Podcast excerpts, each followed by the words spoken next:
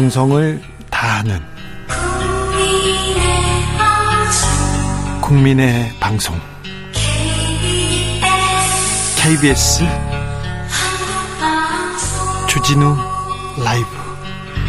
그냥 그렇다고요.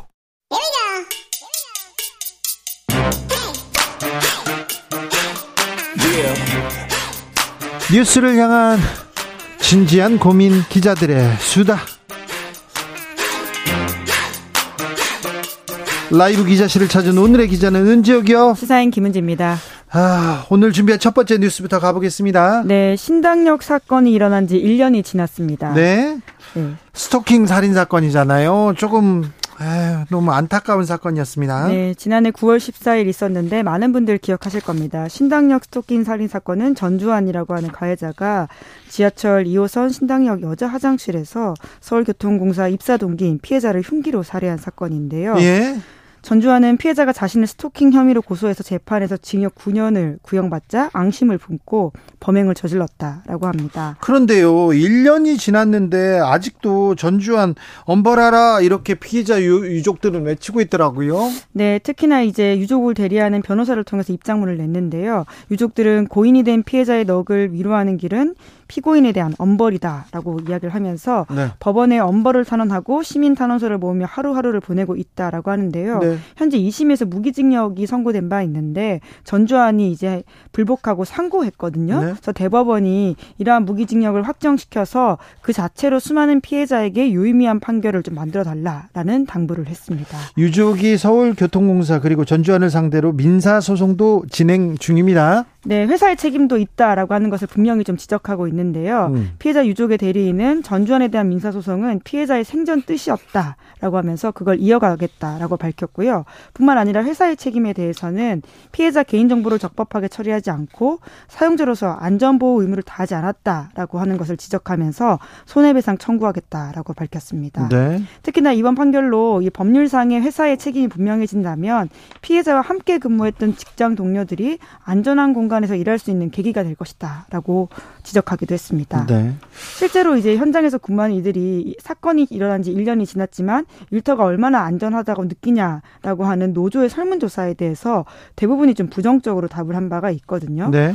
최근에 이제 신당역 참사 일주기 영무 현장 안전 진단 설문조사라고 해서 여기에 지하철 노동자 천 명 넘게 참여를 했는데요. 열 명 중 네 명꼴로 신당역 사건 이후에 정부의 대응 및 대책이 안전한 일터와 직장 내 성폭력 방지에 의미 있는 변화를 주지 않았다. 이렇게 답을 했고요. 또 열 명 중 일곱 명은 역에서 안전한 안전을 충분히 보호받고 있지 못하다라고 답했습니다. 지난달 이십일에서 이십팔일 지하철 노동자 천오십오 명 대상으로 서울교통 공사 노조에서 이렇게 여론조사를 한 겁니다. 그래요. 스토킹 범죄 아, 뉴스는 많이 나오는데요. 그 뉴스가 지나가면 다예요. 피해자 보호 조치 여전히 미흡하다는 지적 나옵니다. 경찰서에 이렇게 신고하면요, 좀 잘 지내보세요, 말해보세요, 이렇게 얘기한다는 사람들 얼마 전에도 만났어요. 네, 실제로 그와 관련해서 살인 사건은 최근에도 있었는데 네. 지난 칠월에 인천에서 경찰에서 스마트워치 지급받고 법원을 통해서 접근금지 명령까지 받았던 스토킹 피해자가 있거든요. 네. 그런데 이 사람도 가해자에게 살해당하는 일이 벌어졌습니다. 아이고. 뿐만 아니라 지난해 십일월 대구에서는 한 남성이 스토킹 신고를 이미 받았음에도 피해자를 다시 찾아가서 피해자의 아들을 살해하고 피해자를 납치 감금한 사건도 벌어진 바가 있는데요. 네. 현재 말씀하신 것처럼 피해자와 관련된 보호 조치에 있어서는 이제 가해자와 피해자 분리 조치가 핵심이지 않겠습니까? 네. 그래서 긴급 응급 조치와 잠정 조치라고 하는 것이 있는데요. 이것의 위반률이 높은 편이다라는 지적이 나오고 있는데 네. 특히나 잠정 조치 같은 경우에는 피해자가 직접 청구할 수 없을 뿐만 아니라 연장도 최대 구 개월까지만 가능하다라는 점에서 한계고 있다가 지적되고 있습니다. 자, 주진우 라이브에서는 그 스토킹 범죄 이런 사건이 나오면요, 이 사건 사건만 이렇게 보도하는 게 아니라 그 이후에 후속 조치, 피해자를 위한 후속 조치 잘 되고 있는지 그런 부분에 대해서 이렇게 계속해서 보도해서 관심을 음, 기울일 수 있도록 하겠습니다. 다음 뉴스로 가볼까요? 네, 성관이의 부정채용 실태가 드러났습니다. 아, 너무하더라고요. 너무해도 이게 무슨 선거 관리를 하겠어요. 이렇게 부정 부정 부패 채용 관리나 좀 제대로 하라고 얘기하고 싶더라고요. 네, 국민권익위원회가 선관위 경력 채용 전수조사 결과를 발표한 건데요. 네. 권익위가 이제 지난 칠 년 동안 선관위의 경력으로 채용된 삼백육십사 명 중에서 십오 퍼센트가 부정합격 의혹이 있다라고 밝혔습니다. 네. 이제 특히나 이제 권익위는 고의성이 의심되거나 상습적으로 부실 채용을 진행한 이십팔 명에 대해서는 검찰에 고발을 했고요. 가족 특혜나 부정청탁 여부 등이 의심되는 삼백십이 건에 대해서는 수사 의뢰하기로 했습니다. 네, 고발하고 수사 의뢰했습니다. 아, 권익이 따르면 어떤 어떤 걸 밝혔어요? 네, 선관위에는 규정을 따르지 않은 과정을 거쳐서 합격한 사람이 총 이제 오십팔 명이라고 하는데요. 네. 이 중에 특히 삼십일 명은 정규직 전환 특혜 의혹이 있다라고 합니다. 네. 예를 들어서 이제 오 급 이하 임기제 공무원은 정규직으로 전환하려면 서류, 면접 이런 경력 채용 절차를 거쳐야 되는데 이걸 생략했다라고 합니다. 아니, 서류 면접이 없는 그런 채용이 어디 있습니까? 국가기관이. 네, 이제 뿐만 아니라 선관위 근무자를 더 우대하는 방식으로 부당 채용된 의혹을 받는 사람도 이십구 명이나 된다라고 하는데요. 예를 들어서 이제 한시 임기제 공무원에 대한 채용 공고문을 내부 게시판에만 올린다라고 합니다. 그래서 내부자들의 어, 친척 그리고 아들만 이렇게 지원을 한 다음에 일단 임시로 채용했다가 다시 정규직으로 가는 거죠. 예, 그런 의혹들이 있고 지금 권익위가 발표했는데요. 이제 우선은 더 수사가 진행돼야 되겠지만 지금 나온 건 내용만으로도 굉장히 부적절하다라고 할 수 있습니다. 선관위 입이 열 개라도 할 말이 없습니다. 일단은 반성하고 사과하고 자성해야 됩니다. 네, 그렇습니다. 그런데 이제 언론 보도를 통해 가지고 나온 이후에는 굉장히 선관위가 수세적으로 이 사항에 대응을 했기 때문에 여러 가지 여론의 비판을 받은 바가 있는. 데요. 네. 언론 보도 이후에 이제 네 명에 대해서 수사 의뢰하고 네 명을 징계하는 데 그쳤고요. 그래서 감사원이 감사하겠다라고 하자 헌법상 독립기관이라는 이유로 거부하고 강제력 없는 권익위 조사만 받겠다라고 밝힌 바가 있습니다. 네. 그러자 이제 여론의 비난이 거세지자 이번 사안에 한해서만 조사감사 수용하겠다라고 밝혔는데, 권익위 조사는요, 일단 강제권이 없기 때문에, 강제 수사가 아니기 때문에 이게 다라고 볼 수 없어요. 선관위에서 좀 더 좀 좀 아, 반성하는 모습으로 잘못했잖아요. 잘못했잖아요. 네, 직원의 사십일 점 일 퍼센트만 개인정보 제공해서 사실 조사가 다 철저하게 이루어졌는지도 의문이 남는다. 이런 지적이 나오고 아직 있습니다. 아직 엄청나게 많이 남았네요. 네, 선관위에서 뭐라고 합니까? 네, 권익위 전수조사 결과 존중한다라고 말을 하고 있는데요. 하지만 권익위 조사 결과 중에 일부 사안에 대해서는 그 위원회가 소명한 부분이 반영되지 않는 등 두 기관의 의견 차이가 있다라고 하면서 향후에 진행된 수사기관 수사 지켜보겠다. 검찰, 공수처 이런 데 열심히 나서서 수사해야 됩니다. 그래서 불공정, 이게 원칙과 상식입니까? 이거 뿌리 뽑아야 됩니다. 이거 하, 수사 지켜보겠습니다. 여기까지 들을까요? 네. 기자들의 수다, 시사인의 김은지 기자였습니다. 감사합니다. 네, 감사합니다.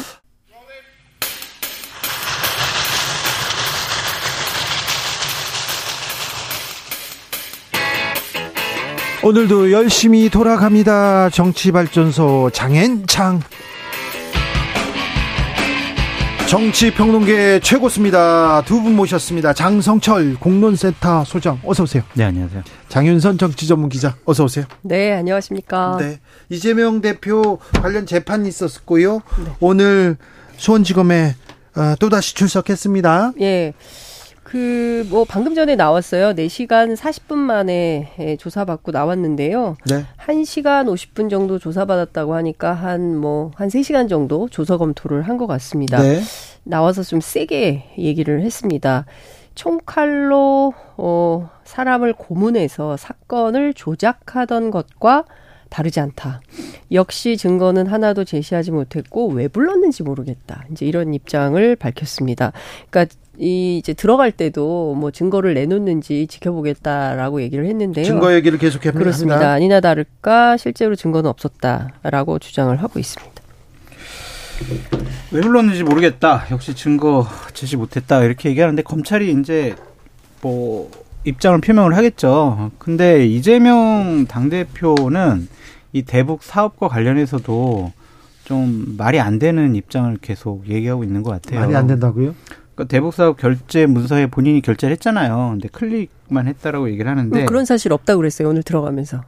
결제 결제한 부분 네 사실 전혀 사실이 아니라고 얘기했어요. 기자가 현장에서 물었거든요. 네네. 아침에 결제도 안 했다 이렇게 얘기합니까? 네, 그런 사실 없다. 뭐, 뭔 사실이 없다고요? 그러니까 결제 관련해서 그런 사실 없다. 기자가 이제 그걸 물어봤어요. 오늘 한국일보 보도 얘기하는 거잖아요. 네, 네. 네, 한국일보 보도 관련해서 사실이냐고 물었을 때 전혀 사실이 그러니까 아닙니다. 이화영이 나모르게 도지사 찍기 직인 찍힌 서류를 만들어서 가져와서 나는 결제한 것뿐이다. 아니 아니 이게요? 경기도지사 시절 스마트팜 대북 사업 관련 공문을 읽지 않고 결제만 네. 했다는 것이 사실이냐 네. 이렇게 기자가 물었고 거기에 네. 대해서 전혀 사실이 아니다라고 말했습니다. 이재명 대표가 대, 대북 송금 지, 직접 결제한 사실 없다 이렇게 네. 얘기했습니다. 네.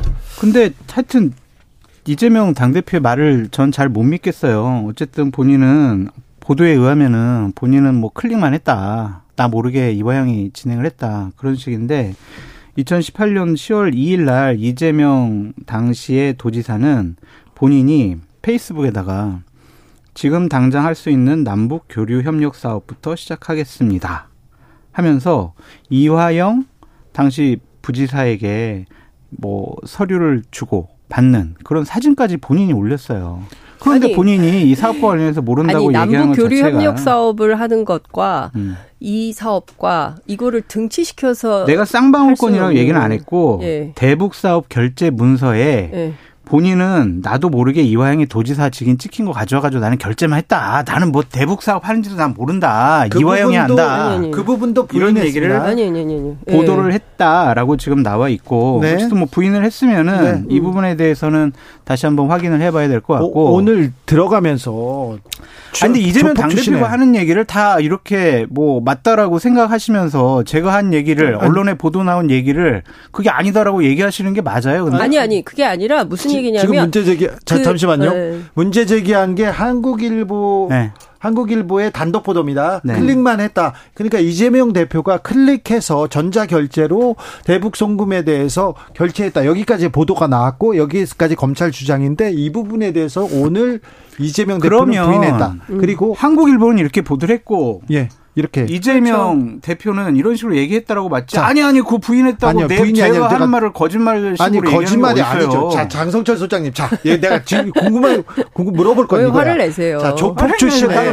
거짓말쟁이로 아니 아니 거짓말쟁이로 본 게 아니라 네. 앞서 그 말씀을 하셔서 제가 네. 그 사실관계를 확인해 드린 거예요. 자, 오늘 부인했어요. 이제 내일 아니, 그러니까 어떻게 보도가 나올지. 네, 어떻게. 한국일보에서 후속적으로 자신들이 보도한 음. 내용에 대해서 확인을 할, 해줄 거 아, 아니에요. 그러니까 그건 지켜보죠. 나는 장 소장님 궁금한 게 따로 있다니까. 네. 오늘 이재명 대표가 네. 들어가면서 네. 내가 조폭 이 깡패 출신의 조폭 출신의 부패한 기업가한테 백억 원 상당 상당의 돈, 네. 돈을 지원해서 대북 사업 하려고 했겠냐. 그만큼 어리석지 않다. 이 얘기를 했는데 이 얘기에 대해서는 어떻게 생각하십니까? 장성철의 생각이 궁금합니다. 아 그게 맞죠. 그렇게 생각을 하셨어야 맞는데. 네. 음.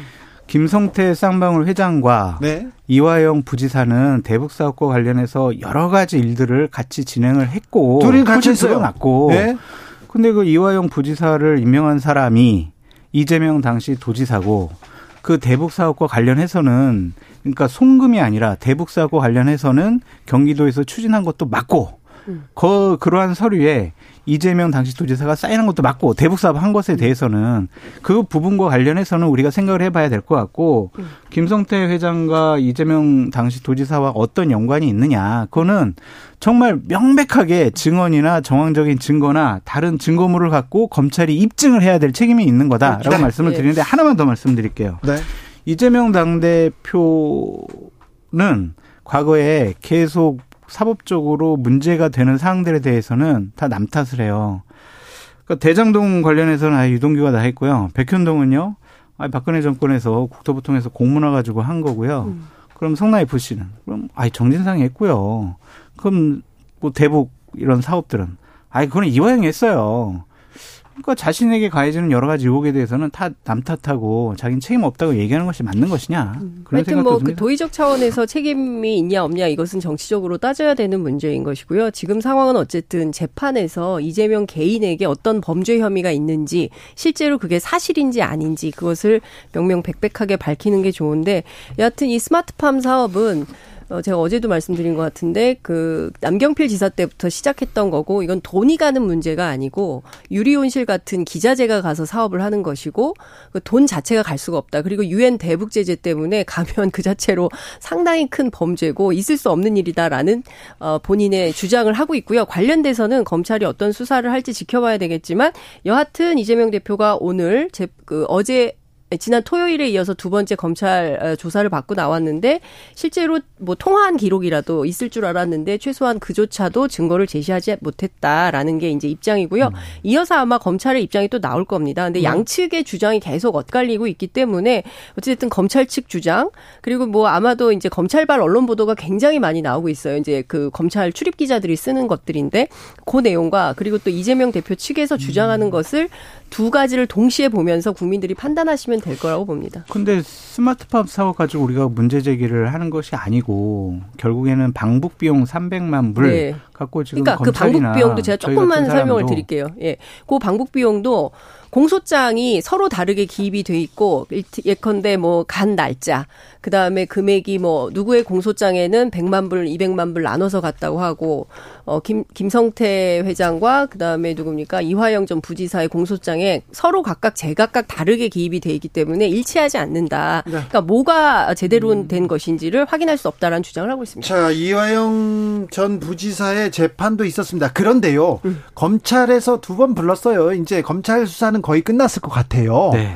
그러면 보통 두 번 부르 영 이렇게 부르고 나서 영장을 만지작거리지 않습니까? 영장을 청구한다는 얘기도 있는데 어찌 되어 갈 것 같습니까? 모르겠어요. 이거는 재판부가 아유, 도대체 진술을 믿을 수가 없어, 이런 식의 얘기를 한 거 보면 이화영 이화영이요? 이재명이요. 이제 그, 이화영. 예, 이 사건이. 네, 네. 자, 네. 네. 이 그, 사건이. 그 진술을 어쨌든 믿을 수가 없습니다라는 입장을 표명을 했기 때문에 음. 과연 재판이 제대로 열릴까? 그것부터가 상당히 궁금하고 음. 일단 변호인도 국선 변호인 계속 쓰겠다라고 하는 것 같으니까. 아니요. 사선 아니에요? 변호인 이미 선, 선임했고요. 예, 김광민 변호사가 지금 연속해서 삼 주째 접견 및 그 재판에 참여를 하고 있고요. 오늘 재판 관련된 취재를 해보니까 그 재판부가 못 믿겠다고 했어요. 그 이화영의 진술이 자꾸 오락가락한다. 그런데 실제로 어 본인이 이제 지난 목요일에 이 옥중서신 형태로 이재명 대표와 관련된 했죠. 진술서가 허위 진술이다라고 이제 얘기를 했는데, 이제 관련해서 오늘 재판 시작하자마자 피의자 신문 조서 관련해 가지고 검찰 측에 항의가 있었다고 하고요. 아니 지금 검찰이 뭐 협박해 가지고 이 진술서 만들었다는 거냐? 어? 그리고 증거인부서 그 변호사가 낸 시점이 말이야. 이재명 대표 검찰 출석 앞두고 냈는데 이거 피고를 위한 거냐, 아니면 더 높은 사람을 위해서 부랴부랴 낸 거냐 라고 비판을 했다는 거죠. 근데 변호인은 이런 얘기를 해요. 아니 그 전날 검사가 직접 전화를 해가지고 삼십 분이나 통화를 하면서 당신들 증거 부동의할 거면 빨리빨리 증거인부 내든지 왜 이렇게 안 내냐라고 해서 부랴부랴 준비해서 냈더니 또 내니까 이번엔 또 이재명 앞두고 수사 앞두고 낸 거냐라고 어쩌라는 거냐 이제 이런 얘기를 하고 있고요. 이 재판에서 중요한 포인트는 이, 이화영 전 부지사의 진술입니다. 왔다 갔다 했기 때문에. 그런데 오늘 그 판사가 변호인 의견 보류하고 증거 채택 여부에 대해서 추후 다시 판단하고 겠다고 했고요. 다음 주 재판에서 이번에는 어떻게 하냐면은 재판부가 직접 증거 조사에 나서겠다. 이게 무슨 얘기냐면요. 피고인 앉혀놓고 재판부가 직접 신문을 하는 겁니다. 판사가. 진작 끌었어야 된다. 이렇게 네. 너무 변호인 선임 문제 때문에 너무 질질 끌었다. 지금 재판이 왔다 갔다 해가지고. 결국에는 이 부분 이렇게 질질 끈 거는 이재명 당대표 재판 관련 아니면 검찰 조사와 관련해서 좀 지연시키려는 의도가 강하지 않았느냐라고 의심하지 않을 수가 없어요. 아무튼 이화영 부지사 관련된 재판은 재판이 어떻게 그 결과가 나오더라도 드라마예요. 예, 음. 나오더라도 이게 뭐야 이렇게. 근데 좀 전 한마디 좀 하고 싶은 부분이 있습니다. 네. 저는 이재명 당대표는 야당 지도자, 민주당의 당대표로서 상당히 부적절하고 부적격하고 당대표로 하루라도 있어서는 안 된다고 생각을 하고 있거든요. 그 얘기는 계속 하셨잖아요. 네, 도덕적 윤리적으로도 문제가 많고 지난 일 년 동안 지켜보니까 당대표로서 지도자로서 정치적인 정무적인 판단도 제대로 못한다라는 생각도 가졌고. 일 년, 왜 전, 갑자기 일 년 전부터 비판하셨던 거 같아요. 근데 사법적인 이 얘기를 지금 갑자기 이렇게 하시는 이유가. 아니, 들어보세요. 안 네. 삼십 초만. 네, 그리고 이제 여러 가지 범죄 혐의 때문에 민주당과 민주진영을 상당히 어렵게 만들고 부정부패 집단으로 매도당하는데 큰 역할을 하고 있기 때문에 저는 야당 지도자로 이건 적격하지 않다고 음. 생각을 갖고 있어요. 그래도 거의 한 일 년 오 개월 이상 지금 이재명 당대표와 주변을 조사를 하고 있잖아요. 검찰이. 예, 예. 삼천여 건의 압수수색과 조사가 이루어졌다라고 하는데 이제 그만했으면 좋겠어요. 아, 이번에 네. 쌍방울 이 사건 조사 갖고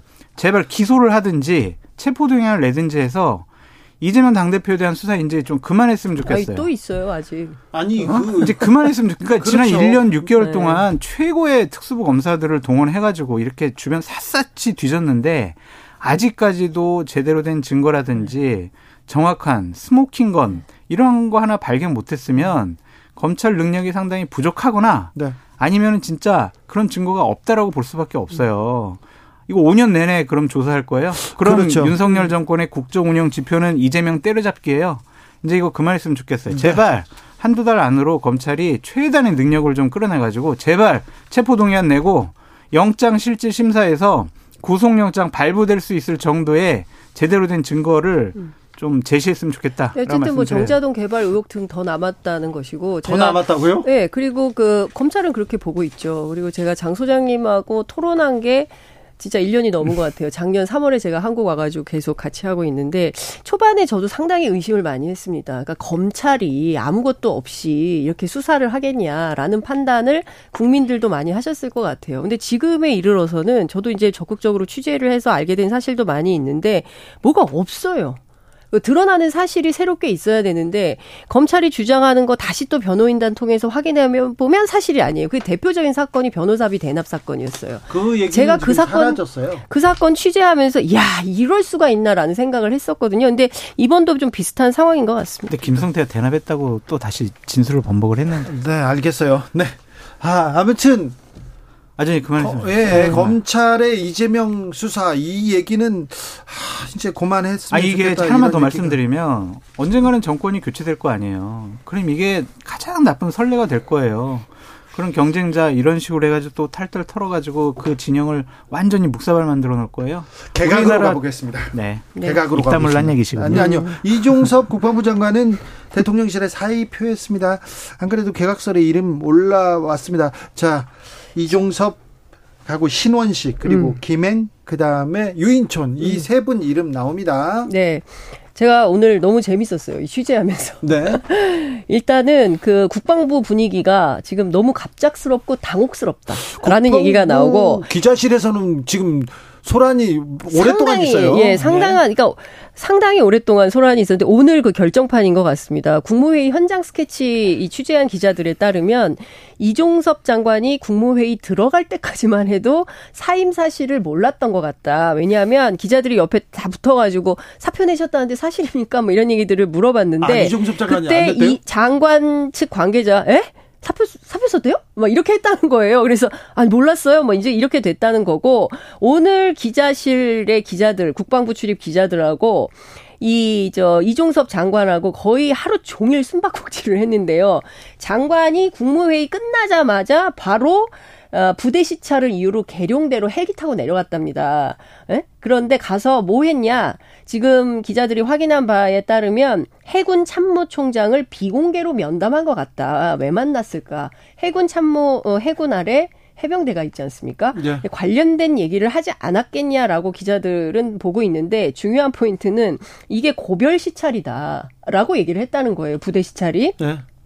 고별 시찰이면 그만둔다는 거잖아요. 네. 근데 지금 사임 소식이 확인이 안 되고 있어요. 국방부에서. 그래서 출입 기자들이 지금 국방부의 공식 입장이 왜 안 나오냐라고 해서 지금 대기 중인데 일단 장관이 들어오면 헬리콥터 소리가 난대요. 기자실로. 네? 근데 기자실에 헬리콥터 소리가 안 나가지고 퇴근을 못하고 있다고 네. 얘기를 하고 있습니다. 눈치 없이 왜 이렇게 늦게 사의를 표명했는지 네. 지금 며칠 전부터 아, 계속 사의를 표했다는데 본인은 모르는 사이였군요. 네, 네. 알겠습니다. 자, 좀 이해가 안 가요? 여가부로 가볼까요? 여가부. 예. 네. 여가부는 안 없어질 것 같아요. 아니 그러니까요. 더 역할이 확대될 것 같고 권한이 하, 확대해요? 권한이 확대될 것 같아요. 아니 여가부 네. 폐지가 공유가... 민주당 탓이에요. 민주당 탓. 왜요? 아, 민주당이 정부 조직 개편안 통과 안 시켜주니까 여가부 그래가, 폐지가 안 되잖아요. 그래서, 그래서 힘 있는 사람을 보낸다니까? 그러기도 하고 내년 예산도 오히려 늘었어요. 음. 그런 것들을 보면 여가부 폐지할 생각은 없는 것 같다라는 생각이 들고 김행 여가부 장관 거론자는 네. 대통령이 아주 상당히 신임을 받고 있는 것 같다. 그래요? 그래서 뭐 정치적인 조언도 여가부 장관 되면은 할 가능성이 높다. 아, 그렇게 전망해 봅니다. 음. 김행 김행 전 대변인의 정치적 조언을 받는다고요? 아니 김행 대변인이 지금 패널로서는 네. 상대방하고 논쟁을 해야 되기 때문에 상당히 좀 날카롭고 좀 거친 모습을 보였지만 정치적으로 살펴보면은 경력과 이력이 네. 상당히 있어요. 오래전에 네. 이렇게 당직자도 했고요. 네. 여론조사 전문기자도 했습니다. 기자도 저는, 했고. 저는 국민통합 이십일이라고 음, 정봉준 후보 대변인, 네, 대변인이었죠. 그래서 단일화 파기할 때 음. 그때 주역이었어요. 청와대도 그때 있었고. 제가 출입하던 사람이었거든요. 그 전부터 봤는데. 그러니까 김행 비대위원하고 직접 통화를 해서 몇 가지 확인을 좀 했습니다. 그러니까 첫 번째 오늘 아침 라디오에 유상범 의원이 출연해서 어, 이제 공석으로 둘 것 같다라는 얘기를 했어요. 그래서 그게 사실이냐 그랬더니 이분이 잘 모르고 한 얘기 같다. 네. 그러니까 어떤 기자가 전해주던데 네. 그분 개인 의견이라고 했고 아무 정보가 없다 나한테는. 이제 이런 얘기를 했는데 라디오에 가서 그런 얘기 막 해도 되냐라고 어, 김행 전 비대위원이 얘기를 좀, 하고 있고요. 좀 기분 상하셨네. 그다음에 이 그럼 장관은 언제 결정될 것 같냐 그랬더니 뭐 이번 주 안에 결정할 것 같다라고 얘기를 하면서 국방부가 우선 급하긴 한데 여가부도 너무 망가진 상태라서 상당한 정치력이 있는 사람이 가서 빠르게 추스르는 작업이 필요하다고 판단한다. 잼버리 관련해서 장관 책임만 묻고 있는데 그럼 차관은 책임 없냐? 실장은 책임 없냐? 말이 안 된다. 책임지는 자세가 필요하다. 어, 어떻게 장관 임명 없이 그대로 놔둔다는 발상을 할 수 있냐? 여기서 잠깐. 네. 기자님. 그래서 있는데. 그 얘기 물어봤을 거 아니에요? 네. 그래서 친하세요 물어봤을 거 아니야? 친하죠. 친하냐고 친하네. 물어봤어요. 그랬더니 김, 장 소장님에 대해서 비판을 하던데 뭐라고요? 왜, 왜 가짜뉴스를 얘기를 하냐면 김건희 여사하고 본인은 김건희 네. 여사와 이십 년 지기가 아니다. 이십 년 전에 김건희 여사는 서른 살이었고 십팔 년 지기 막 네. 그런 십칠 년 지기 내가 그런, 그 사람을 아니에요? 어떻게 하냐. 그때 모른대요? 김건희 여사는 학교 다녔을 텐데 나는 그때 중앙일보 기자로 잘 나가던 마흔다섯 살이었다. 어, 뭐 이런 얘기를 하시면서 어쨌든 열세 살 정도 차이가 나고 친구나 뭐 친밀도나 이런 건 없고 윤석열 대통령보다도 한 살이 더 많으시대요. 라는 얘기를 하면서 여하튼 그럼 도대체 언제 알았냐? 아무 관계가 없는 거냐? 꼭 그런 것은 아닌데 지도부를 해서 집에 불러서 초대해서 가기도 했었고 과거에 무슨 전시회 같은 게 있어서 갔었는데 그때 민주당의 박영선 의원이 소개해줘서 만난 인연이 있다라고 얘기를 했는데 관련해서 얘기하면 장 소장님 그러실 거예요. 아이 그럼 뭐 어 인연이 없다고 그러지 인연이 있다고 얘기하겠습니까? 아니 인연은 있다고 얘기했잖아요. 죄송합니다. 제가 이십 년 직이라고 한 게 잘못한 것 같다라고 말씀을 드립니다. 아 그래요? 아니 본인이 거, 부, 부인하셨잖아요. 아, 그러면 제가 뭐 잘못한 거죠. 유인촌 전 장관은 또 어떻게 보십니까? 유인촌 전 장관은 사실은 다, 저는 다른 건 다 모르겠어요. 그분의 역량이나 이런 건 다 모르겠는데 국회 상임위 현장에서 예. 기자들을 향해서 그렇게 육두 문자를 남발을 하고 젊은이들한테 굉장히 화제가 네. 됐죠. 그리고 밈으로. 화제 아니 그리고 사과도 안 했어요. 했나요? 어, 저희 제 기억에는 기자들한테 나중에, 공식적으로 나중에 사과를 나중에. 했는지는 잘 모르겠습니다. 그러니까 저는 과거에 이런 논란이 있는 분들을 아무리 사람이 없다 손 치더라도 어, 다시 이렇게 불러서 하는 것이 옳으냐. 근데 이번 걔가 거론자 분들의 특징들이 있어요. 국회 가서 민주당 의원들하고 상임이나 국감장에서 밀리지 않고 아, 아주 잘 싸우실 네. 겁니다. 목소리는 큰 분들이에요. 네, 거기에 포인트가 있다라고 네. 말씀드려요. 차라리 검사 출신 썼으면 좋겠어요. 아니 왜 그래요 왜? 또? 왜 그러세요? 아니 아니 저기 문체부 장관을 검사 출신 시킨다고요? 아니 이거 그, 너무 하시는 거 아니, 아닙니까? 지금요. 네. 지금 그분들이 그 전에 좋은 평을 받지 않으셨던 분들이잖아요. 아 그렇죠. 그래서 전직으로서 좋은 너무 훌륭해서 십오 년 만에 다시 모셔서 정말 제대로 된 정책을 해주세요라고 당부하기에는. 그 시절에도 그렇게 빛나는 업적은 없었다. 유인촌 전 장관 사과는 했습니다. 나중에. 자, 장성철 소장님 네. 감사합니다. 네. 장윤선 기자님 오늘도 감사했습니다. 네, 감사합니다. 고맙습니다. 주진우 라이브는 여기서 물러갑니다. 저는 내일 오후 다섯 시 오 분에 돌아오겠습니다. 지금까지 주진우였습니다. 다섯 시